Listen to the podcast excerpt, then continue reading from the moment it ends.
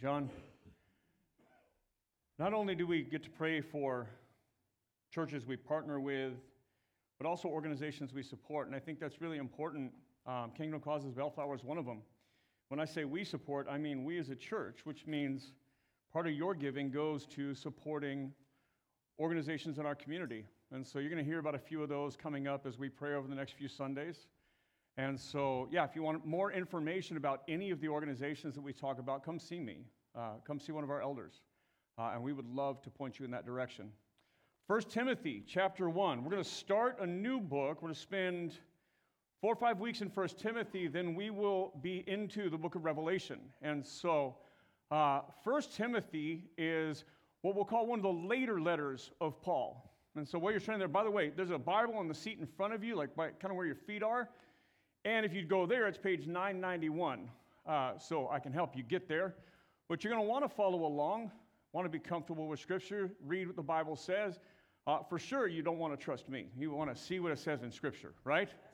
All right. You guys agreed way too fast on that one. All right. So, this is a later letter of Paul. So, we spent over the summer, we spent, I know it's still summer, but over the summer, we did the first four uh, uh, Galatians, Ephesians, Philippians, Colossians. We did four of the early letters that Paul wrote. And then there are middle letters and later letters. They're not, uh, you, you can figure it out, right? Ones he wrote earlier in ministry, ones he wrote later in ministry, and then the ones he wrote in the middle of ministry, right? It's not rocket science, right? So, early in ministry, as he is helping to establish churches, He's been planting churches and writing letters to churches and circling back and visiting the churches that he helped begin. And so then he'll write them letters and encourage them and strengthen them or deal with issues that they have, gospel issues primarily.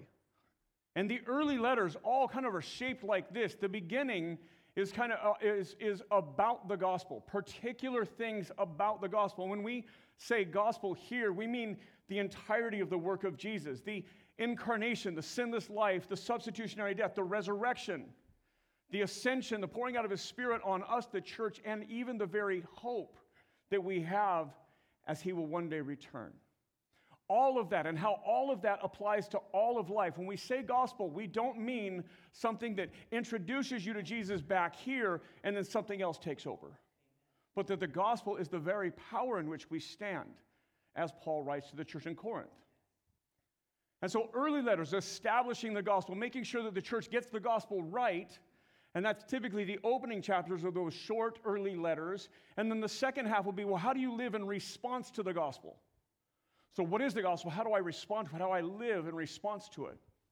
The middle, later, the middle letters typically deal with crises that are going on in the church, persecution of the church, things like that.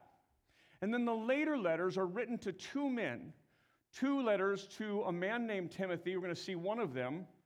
And the other is to a man named Titus. Both are disciples or proteges or students of the Apostle Paul. Both were with him, traveled with him as he went about sharing the gospel, establishing churches, raising up elders, handing off, and leaving and going to do it again. And there's this particular church that Paul is incredibly connected to. It's the church in Ephesus. So we have the book of Ephesians, right? When we get to the book of Revelation, there will be a letter or there will be some comment to the church in Ephesus. But at one point, the church in Ephesus that Paul spent time with, in fact, I'll say it's special because of this. Paul would go into a city, share the gospel, lead people to Jesus, disciple them, raise up some elders, and hand off. And he did it incredibly quick often. You can kind of read through some of that. Read Acts 13, 14, 15, 16, 17, that area. Then in Acts 18, Paul goes into Ephesus and he ends up spending three years in this city of Ephesus. And Ephesus was a massive city, a lot like Long Beach. Just this hub of trade and, and culture and life, and, and just this place where so much happens, where diversity and commerce and all these things exist. And he spends three years there establishing a church. And so his heart is given to that church. He loves and cares for that church. He spent many, many days with them. So he writes a letter to them later. He also now sends Timothy to the church in Ephesus to put things back in order. So the church has had its struggles. And all churches have their struggles, right? Whether it be just normal life or whether you go through a pandemic together, right? This church looks different on the other side of the pandemic than it did going into it. Just true, right? Most churches look different. Some in positive ways, some in negative ways, some just just look different. And so he is writing to them because they have lost some of their way, if you will. He established them, he spent three years with them, he discipled their leadership, he led many of them to faith, he baptized many of them. And then, as the church has other people come in and influence it in wrong ways, he writes a letter back to them like, hey, you guys have wandered off track. Again, a gospel issue. So he sends one of his closest friends, one of his nearest and dearest disciples. He sends Timothy to Ephesus to spend time with them. What we'll see is we're going to do just kind of an overview of this book over four or five weeks about how they get that church, what Paul says they need to do to get back on track. So here's a main idea for today sound doctrine. One of the distinguishing marks of a true church is sound doctrine. Orthodoxy, meaning right belief, leads to orthopraxy, right living. We have, beha- we have belief problems, not behavior problems. You hear me say that a lot. If you believe the fire is dangerous, you will not touch it. Your belief will drive your action. If you believe the little stuff inside that plug on the wall is not dangerous, you're likely to stick your finger in it and, and, and learn that you were wrong. Yeah? Done it. I can speak to that with some level of authority as a kid. I didn't listen to much. I just did it, right? That's why I have no hair. So it, it's, it's, yeah. If you believe that God calls you, the, the, the things that God calls you both to and away from are actually best for you, not just rules you get to pick and choose from. But if you believe that God's call on your life and how He has created you to live is actually best for you, you will live a lot more like that than if you think these are just random rules that may be outdated and don't apply to you. You with me? We have belief problems, not behavior problems. Right doctrine, sound doctrine is about right belief. Right belief will drive right living. Orthodoxy will drive orthopraxy. And that's where he's going to begin with Timothy today. So 1 Timothy 1, starting in verse 1. Paul, an apostle of Christ Jesus, by command of God, our Savior, and of Christ Jesus, our hope. So, Paul, again, is our author. We know that same author as our last series. Early letter versus later letter. This is much later.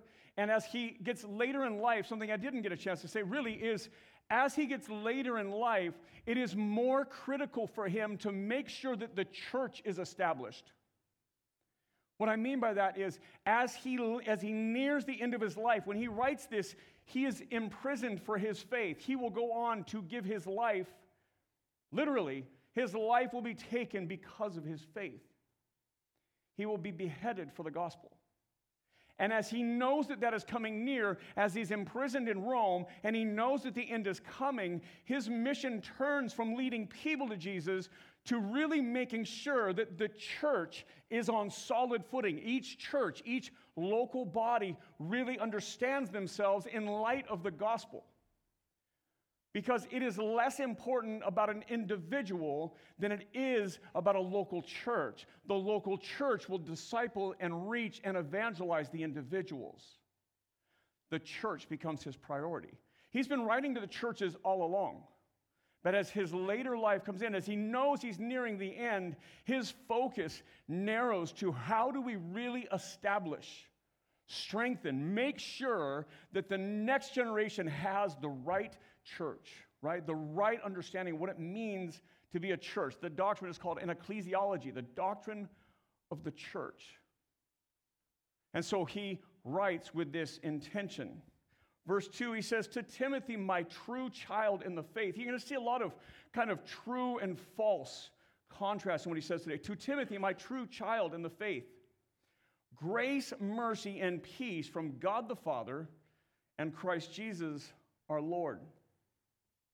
Paul writes a lot about uh, addresses letters a lot to the specific people and specific issues that he's going to deal with. He's very clear up front. And so he is writing this to Timothy, who is pastoring now the church in Ephesus at Paul's request. Paul sent him there to care for them. And he calls him my true child in the faith. I'm going to tell you a story. It was 2007. It was April 2007.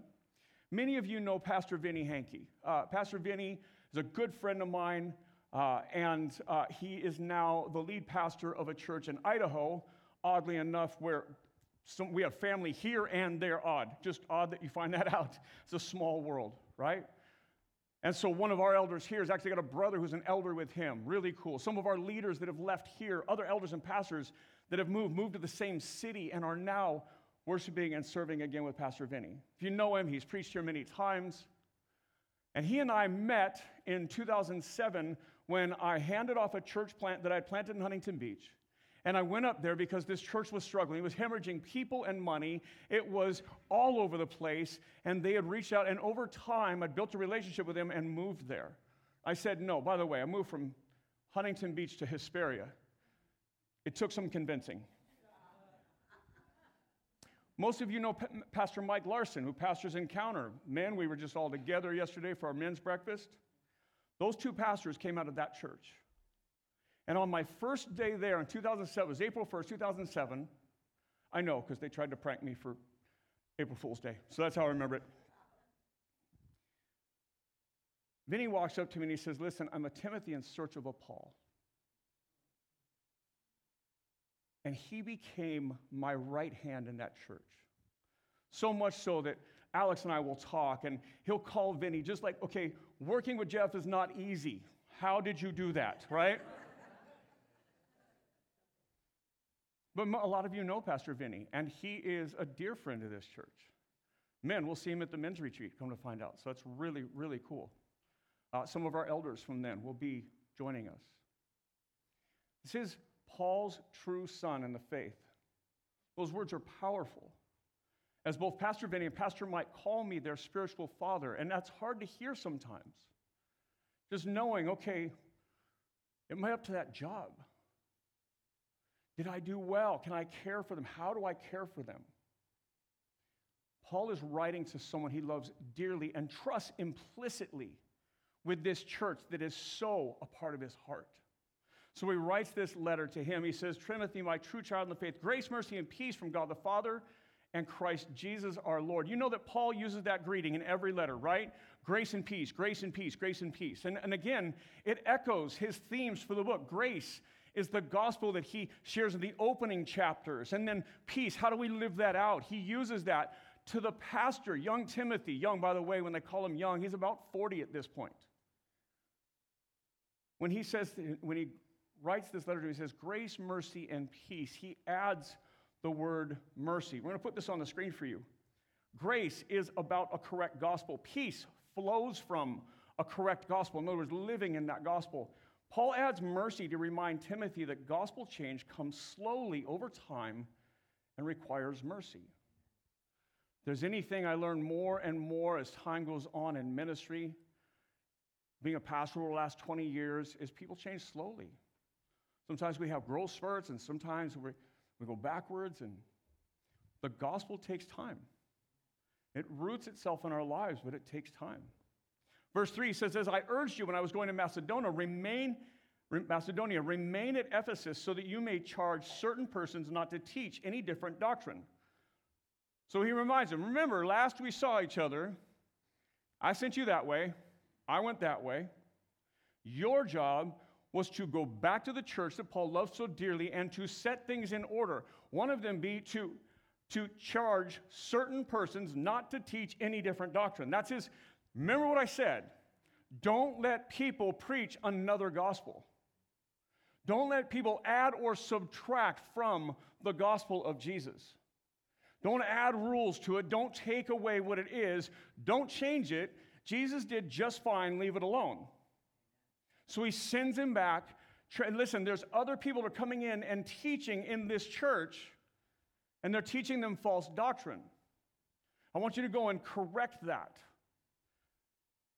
See, our influences often don't come in the form of someone teaching here. That's something we, especially as your elders, we take very seriously. Like, who preaches here?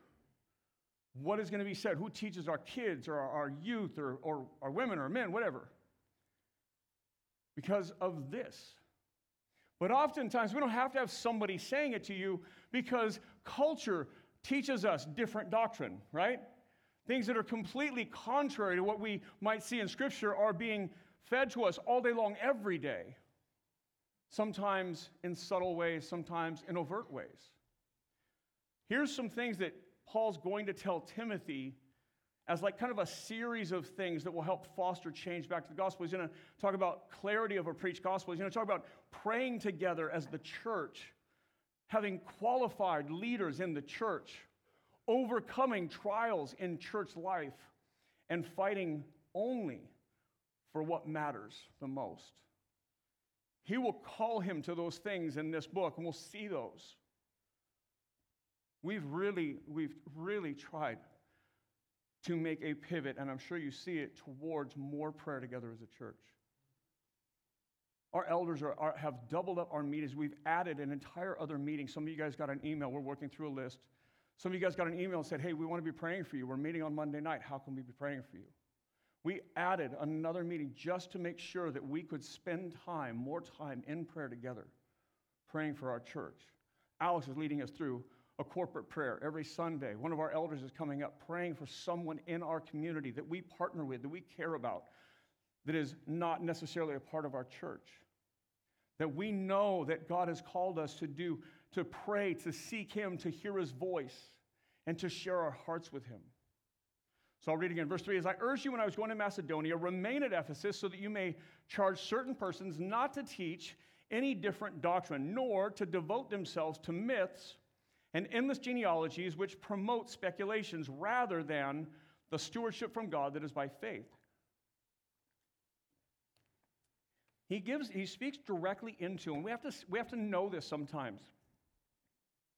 We're going to see a list of ways that they're not doing that. It's not a comprehensive list, and it's not a list of worst things. We'll talk about that in a minute. But he's going to give them real time examples in Ephesus of things that they're doing that are not glorifying to God, that is not God's best for them, that are actually hurting them and not helping them.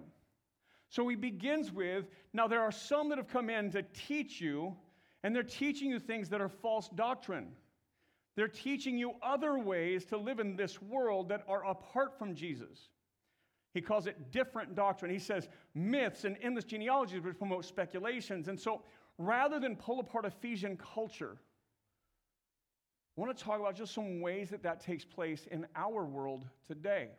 So I made a, just a quick list.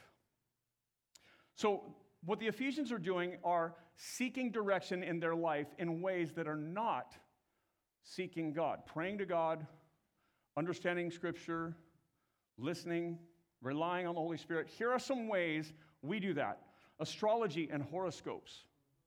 I'm, gonna, I'm trying to offend everybody. We're going for everybody. We'll see. Mediums and psychics, right? These things exist. To, hey, what do I do? How do I pursue this life? What can I, what about this? Will my dead aunt somebody or this? Will they tell me how to do this? I need a decision on how to go this way. And so we're looking for these things, not asking Jesus, right? not relying on the Holy Spirit. So, healing crystals and Reiki, all kinds of kind of energy forms of healing instead of seeking God for healing, which, by the way, we're all going to have something, right? This life will end. Something will cause that.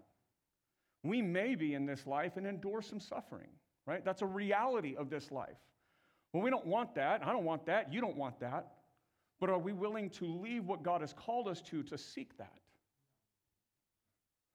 New Age stuff, manifesting one's self destiny as if you're in charge somehow. Living your truth as if truth is relative and truth isn't just truth. Well, that's self selecting. Okay, this is why, this is my identity. And no matter what anybody says, no matter what God says, this is my truth. We just say that out loud and we're like, oh, what if my truth completely contradicts your truth? Well, clearly, mine is right, right? I mean, that's how we live. instead of God's truth, unchangeable truth, timeless truth. Christians struggle with this. There's name it and claim it churches and prosperity doctrine churches, churches that will teach you if you're sick and you haven't been healed, it's because of your sin or someone in your family sin, generational sin. It's something that, and, and, and there's as if you can manipulate everything. If you just say the right words, you can get, you can handle this. Or prosperity doctrine. God wants you to be healthy and wealthy. And the way to get there is just send more money. It's funny how it always comes down to that. Somebody's getting wealthy. I'm a part, I, I, teach at a Christian school, and, and we had this thing go out. It was, um, it was last year, last school year. And as, the, as it turned to 2022, um, and, and, you know, some of this is irrelevant to some of you, some of it hits home. Uh, Chinese New Year, the year of the tiger, I think year of the tiger. Anybody? Is that right? Okay, so maybe it's irrelevant to everybody. So, of the tiger, but it is, it's a Chinese form of astrology. It's a Chinese form of living towards something of understanding wealth. The same idea, you know, feng shui, whatever it is, like we got to organize this to, all of it gets away from following Jesus and trusting in Jesus. That what you have is what God has given you. And if you need direction, you seek God. This thing was sent out, and I just, I, I try not to complain a lot. Uh, because I get lots of complaints, but maybe I'm just so, but I emailed privately. I'm like, hey, so why would we do this? Like, I get trying to be inclusive and all this, but why? Why would we do this? But it's this devoting ourselves to myths and endless genealogies, that things that promote speculations rather than, verse 4, the stewardship from God that is by faith. Rather than living your life and stewarding your life by faith in Jesus, whatever that means, whatever that looks like. We'll put this on the screen. Calling out false belief. Paul's, Paul tells Timothy that followers of Jesus seek God's direction through the Holy Spirit only and not through other created things. There's no other guidance that is true. Remember, if you're looking up to the stars to figure out how to live your life, just remember the one who created the stars. And hit him up because he wants to talk, right? Romans is really clear in Romans chapter 1. I write about this in my book that we trade in worship of the Creator for worship of created things. That's what Paul is writing to the church in Rome about. Same idea. Fast forward 2,000 years, same idea. Verse 5 The aim of our charge is love that issues from a pure heart and a good conscience and a sincere faith. Paul does this a lot. It was a couple chapters ago. And he says, if you are in Christ. And he says, I desire that you would have a sincere faith. He, instead of just telling everybody, hey, you're all good, don't worry about it, you're all good, which the modern church tends to do. He leaves room. You may be following Jesus, you may not be. You may be in Christ or you might not be. You may have a sincere faith or you may be sitting here because your spouse dragged you to church. I don't know. But I want you to have a sincere faith. Paul always leaves room for the fact you may not. And then he calls us towards what it looks like to live truly in Jesus. And it's not just going to church on Sundays. Oh, that's a great place to start. That's not what it looks like to follow Jesus. So, a sincere faith, we'll put this up. Paul questions people's sincerity of faith based on God's truth. In our modern don't judge me culture, challenging one another towards truth has been lost. It's two generations, if not three, if it didn't start with Gen Xers like me, where truth became relative. Well, what might be true for me, not true for you, or what might be true for you, not true for me. No, it's either truth or it's not. And, and for today, it's either God's truth or it's just not true. And that God, I, I I keep trying ways that are not God's ways, trying to figure out if there's other ways, and, and every time I'm back to the point that God's right and I'm wrong. And I've tried a whole host of other ways. Keep figuring out God is right. And hopefully driving me towards the next decision to go, okay, so far God's been right every time. I think I can trust him this next time, right? Truth is truth. Verse 6 certain persons, by swerving from these, have wandered away into vain discussion, right? By leaving the truth, by wandering into other things, they're swerving into wasted time, vain discussion, words that can't help you. Desiring to be teachers of the law without understanding. In other words, they desire to teach, but they don't know. They don't understand. They can't possibly, they're not giving their lives over to God's truth. He says, either what they are saying or the things about which they make confident assertions. Here's what I can tell you that is different today than, and it hasn't always been like this. If you're a part of the iPhone generation who's never had a world without a smartphone, here's something that is different. Everybody speaks incredibly confidently about everything today. Almost three years ago, when a pandemic hits, I didn't know how many epidemiologists and medical specialists we had.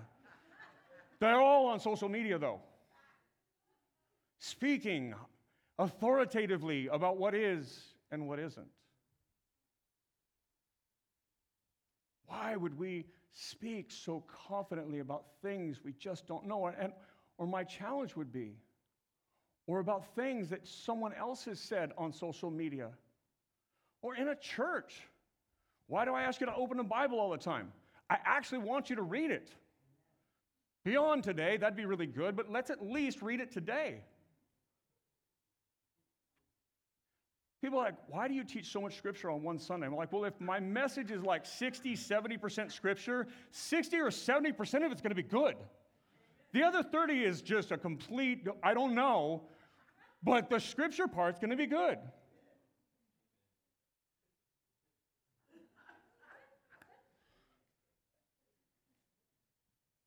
Desiring to be teachers of the law without understanding either what they're saying or the things in which they make confident assertions. Insert politician here. I'm not even particular. I don't care. Pick a team, right? Certain persons swerving from these have wandered into vain discussion. That's what every political conversation sounds like to me today. A stinking waste of time. Listen, we have the privilege to vote. We live in a free country. People defend that, and we've got good and godly people that run into burning buildings to save our lives. We should vote. We should be engaged. Don't trust the system over Jesus. That's what I'm saying. There's a warning. I'll take it. That's for Jesus. But anyhow, there's a warning here to those who teach. There's a warning here to me, to you, if you think you can teach. If you're going to sit in a living room and lead some friends, or in a coffee shop, or in a youth group, or in a children's ministry, there's a warning. Do not assume you know what God is saying to others if you are not committed to seeking Scripture daily for yourself. Right? Would you trust someone to teach you something they don't live and study? Would you go to your buddy's house who's a carpenter and go, hey, so I've got this weird lump. Can you check it out? if you've done that, please don't tell me your story later. Please. and please don't show me any lumps, just for the record, all right?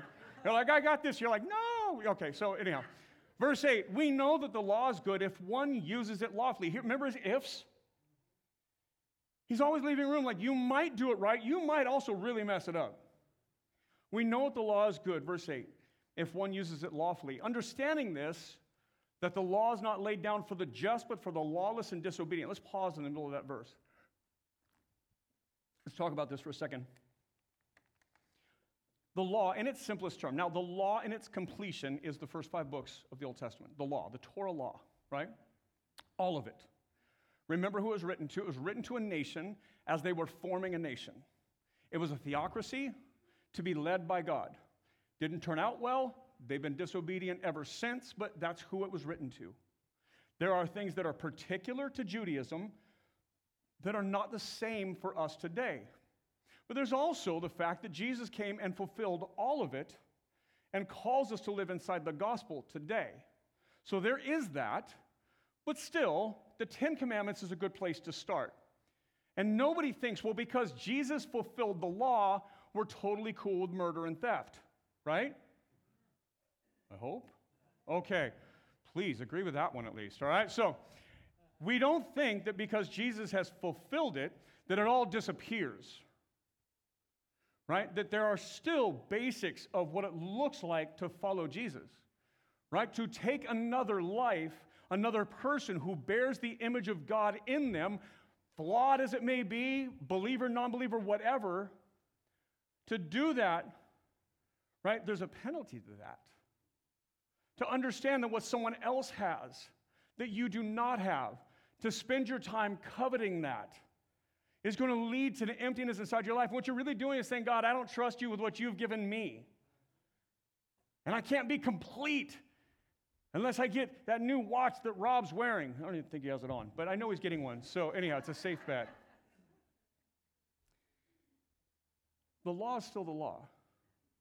Here's what he says the law is not for what you might think it's for. So let's just look at Paul in his own words. Romans 3 says this For by the works of the law, no human being will be justified in his sight, meaning God's sight, since through the law comes knowledge of sin. Here's the purpose of the law to give you a framework to go, Have you done all this yet? No. Okay, that's the point. To show you that you're flawed, to show you that you've broken the law. Have you loved God perfectly? Have you loved others perfectly? That's how Jesus sums it up, right? Do you take a day and set it aside for God? No. Okay, Sabbath, out, right? Idolatry, yep, struggle with that, out, right? Whatever. Maybe you haven't killed somebody, maybe you have, but they, whatever it is, is to look at yourself and say, here's what God has called me to, and I don't measure up all the way. As, and especially before coming to faith, like, okay, I just missed the mark, right? Paul goes on, Romans 8. For the law of the Spirit of life has set you free in Christ Jesus from the law of sin and death. For God has done what the law, weakened by the flesh, could not do. By sending his own Son, the likeness of sinful flesh, and for sin, he condemned sin in the flesh. Let me summarize that for you. Since you couldn't keep the law, and don't keep the law, and choose not to keep, when I say that, God's law, right? Perfectly. Since you couldn't and choose not to, Jesus came and did it. And in Christ, we are set free from the idea that if I can do all this, then I, I get to be with God. And, and, and he says, but you can't because you haven't, and you won't, and you don't. But Jesus did. That's the good news, right? So that in Christ, we are not defined by our failures and our worst decisions, but in Christ, we are defined by Christ's victory over the law. But the law exists to show us that we're broken and we need Jesus. That's what the law exists for. Last one, Romans 10 For Christ is the end of the law for righteousness to everyone believes. Your righteousness, if you are in Christ, your righteousness comes from Christ, not from keeping the law, even after you come to faith. You still can't keep the, all the rules, you still can't do it.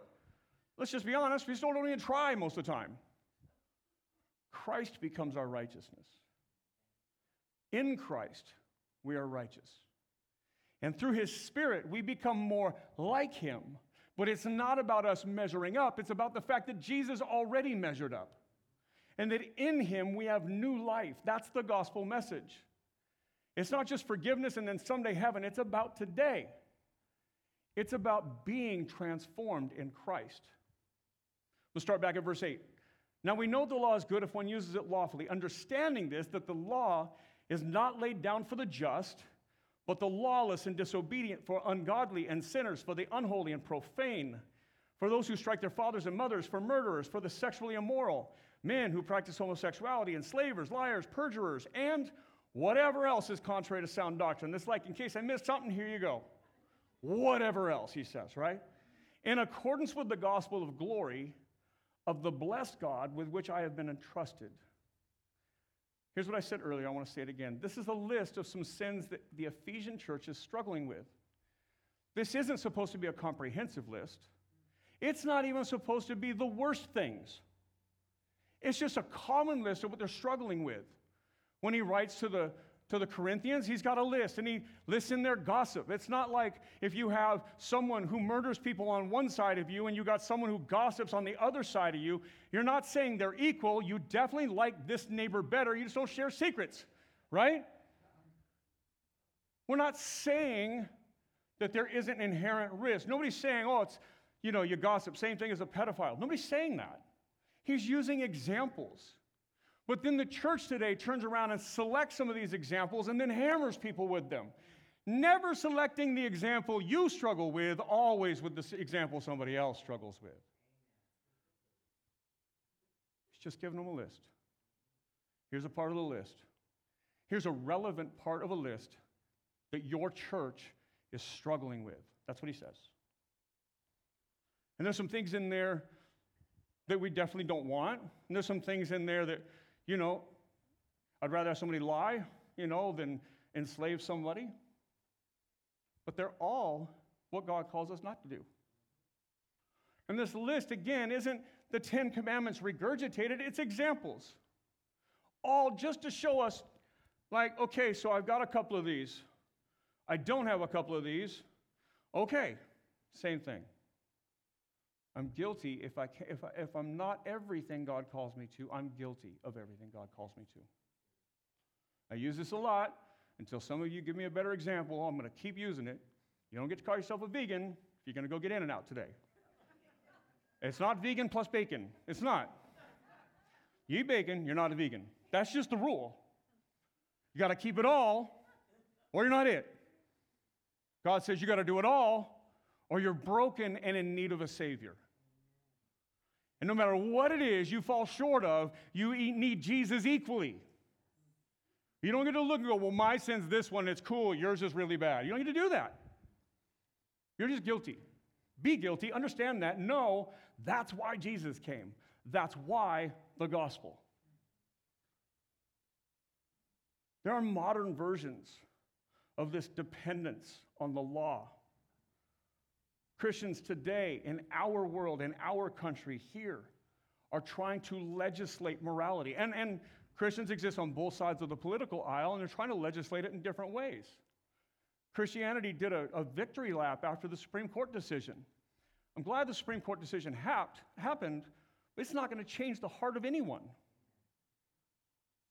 It's, it's, you can't make a rule that fixes people's broken hearts. When I say broken, I mean sinful hearts. You can't legislate morality and faithfulness to God, but we keep trying to do it. The right to, uh, of, of, of the, the inherent dignity of a life. Marriage, you can't define things with a law. You just can't. You won't, you can define them, you will never change a person's heart. Jesus must transform a heart. So he gives a list. There's just a list of ways that they're struggling. We could make our own list today. Here's a note for you on the screen. The gospel redeems and restores. Jesus didn't die so you could live in obedience to rules. Jesus died to forgive your failures and empower you to live a new life in the resurrected living Jesus. He didn't die to make you a rule keeper. He died to change what's inside of you that is broken. You, me, all of us together, no matter what's broken. To give us new life. The resurrection is all about new life. The ascension and pouring out of His Spirit on the church is all about empowering us to be new. Not to keep the rules, to be new. That's why when we're reading in Romans, he said, You're free from the law of sin and death. You're free now in Christ towards righteousness. Verse 12, we'll look at some application here as we wrap this up. Paul says, I thank him who has given me strength, Jesus Christ our Lord, because he judged me faithful, appointing me to his service. Though formerly I was a blasphemer, persecutor, and insolent opponent, but I received mercy because I had acted ignorantly in unbelief. And the grace of our Lord overflowed for me with the faith and love that are in Christ Jesus. Here's what Paul says I'm just going to use my life. Most of you know my story. So I'm glad he called me into ministry and saw me to be faithful enough for ministry. But that didn't happen at, at birth or before I came to faith. That happened here, right? He says, because before that, and I'm just going to use my life, because before that, I was drug addicted and, and crime and prison and gangs. And before that, I was this. But he showed me mercy. He says, Formerly I was a blasphemer, persecutor, insolent opponent. He actually persecuted Christians. He was killing Christians when Jesus blinded him and called him to follow Jesus. So, no matter who you are, what you've done, you should feel pretty comfortable with Paul. Transformation, I received mercy because I'd acted ignorantly in unbelief. Notice it's not his actions, it's not his behaviors that were his problem. It was his unbelief. He didn't believe in Jesus. And so he was persecuting Christians, thinking he was glorifying God. We sin because we don't believe. Belief changes behavior. Behavior modification only lasts so long. You can only white knuckle it for so long, and your heart will come out. He says, The grace of our Lord overflowed me with faith and love that are in Christ Jesus. He caused me to be different inside.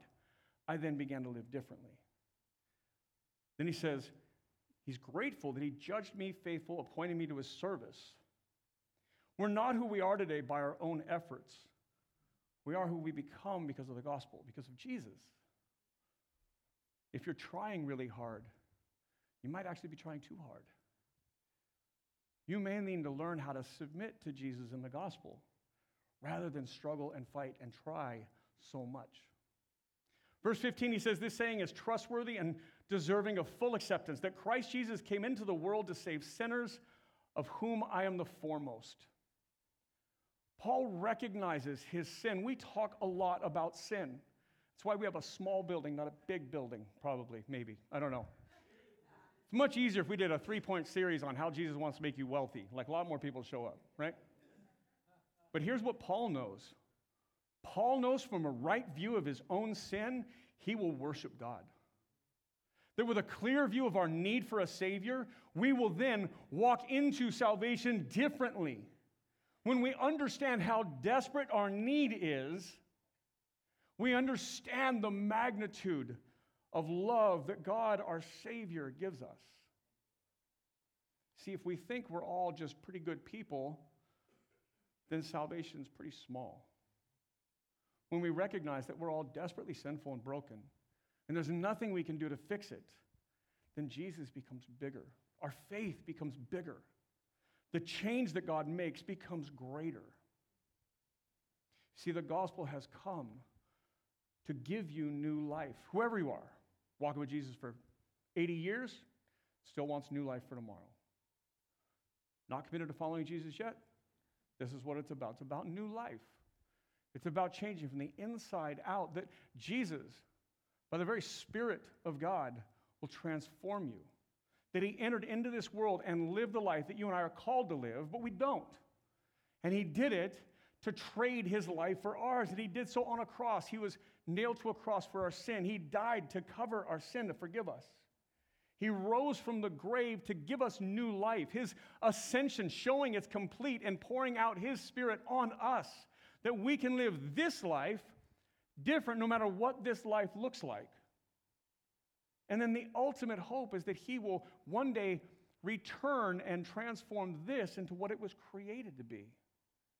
But the joy of our faith is that we get to live in it every day. That we get to be ongoing, ongoingly transformed. I hope we don't have any English teachers in here. Changing all the time, whatever that is in English. That we would live new, fuller, better lives following Jesus more until his return, and we could tell others about the grace and mercy and peace we've found in Jesus. Verse 16, but I received mercy for this reason that in me, as the foremost, Jesus Christ might display his perfect patience as an example to those who were to believe in him for eternal life. I feel like that's why, that's why God chose me for ministry, because there was better candidates, let's just be honest. But that God could be held high, not me. That his power could be displayed in Paul and me and you.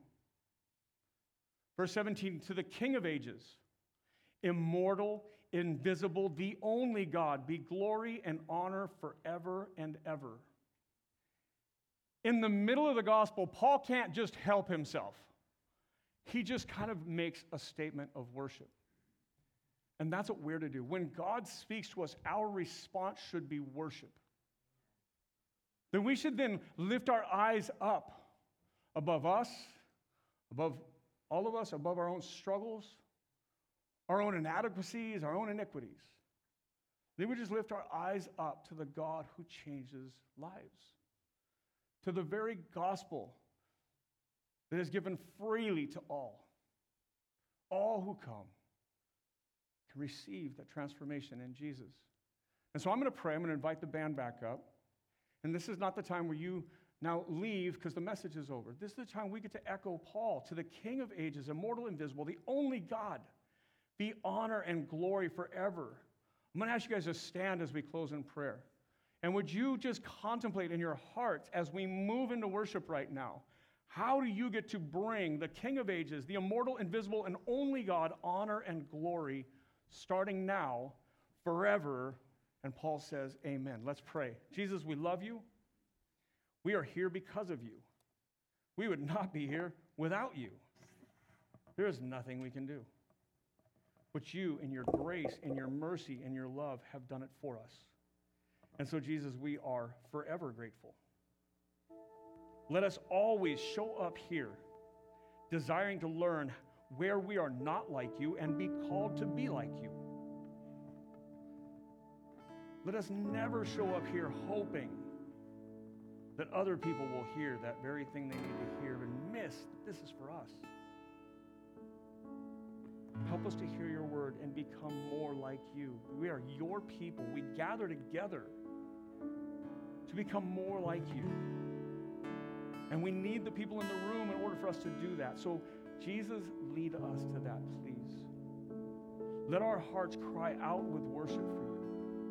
Let us learn, even if we don't like to sing, let us learn how do we say the words or contemplate the words or, or whatever it might be that we can do in this moment to give you glory and honor. It says we're going to do that forever. Glory and honor forever. Amen. Let us learn how to start that today. That we are made new in your gospel, Jesus. We love you. We thank you. It's in your name we pray.